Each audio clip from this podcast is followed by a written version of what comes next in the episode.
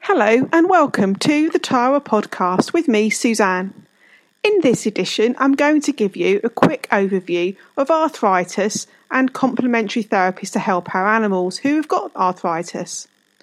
Arthritis is commonly associated with people, but actually, it's something that our animals can get too.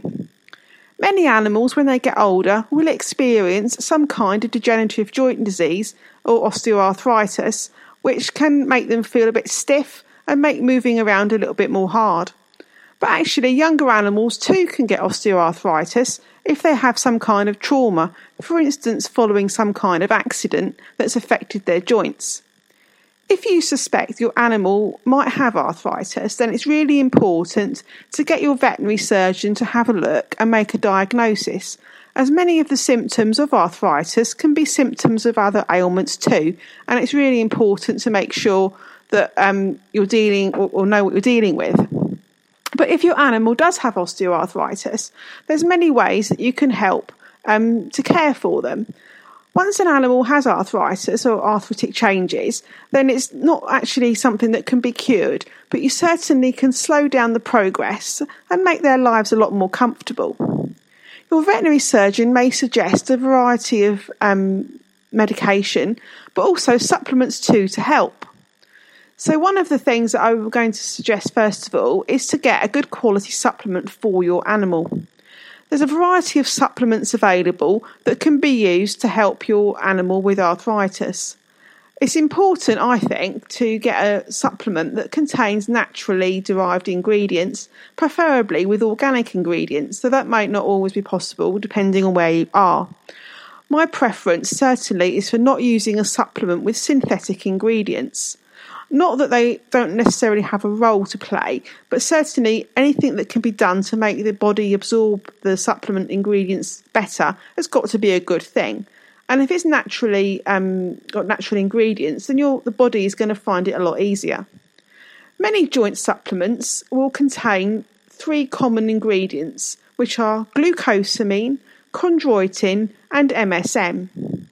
But you will find other supplements too that contain fish oils. Things like green lipped mussels are very popular, and also is turmeric. There are a variety of different supplements you can find, and, and your veterinary surgeon may recommend one.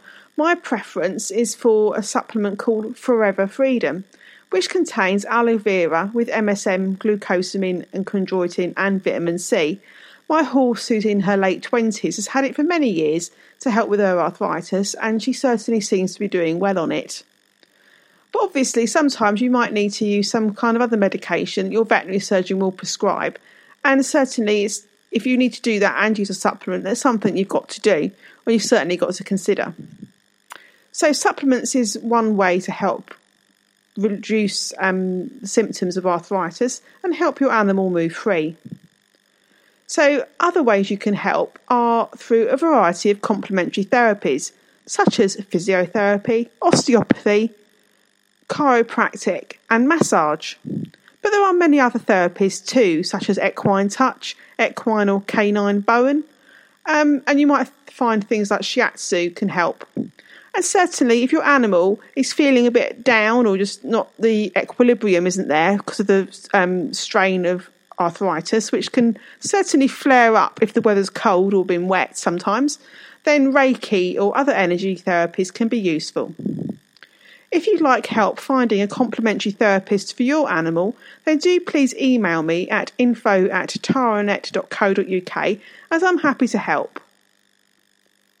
Other ways you can help your animal with arthritis include um, making some lifestyle changes. So, for instance, if you have a dog um, who finds it difficult to get in and out of the car, you might find that you need to lift them in if they're um, like small, or alternatively, um, get a ramp so they can get in and out of the car um, under their own steam. Um, if you have a, a dog who um, is finding it a bit more harder on their walks, particularly when it's cold or wet, then getting them a coat when you're out for when they're out walking can be really useful. I personally think coats for dogs that are fleecy are the best type because then the animal can move free um, and also um, they breathe a bit too, so they don't get too hot and sweaty. Um, your horse can wear um, leg wraps in the stable to help keep the legs warm.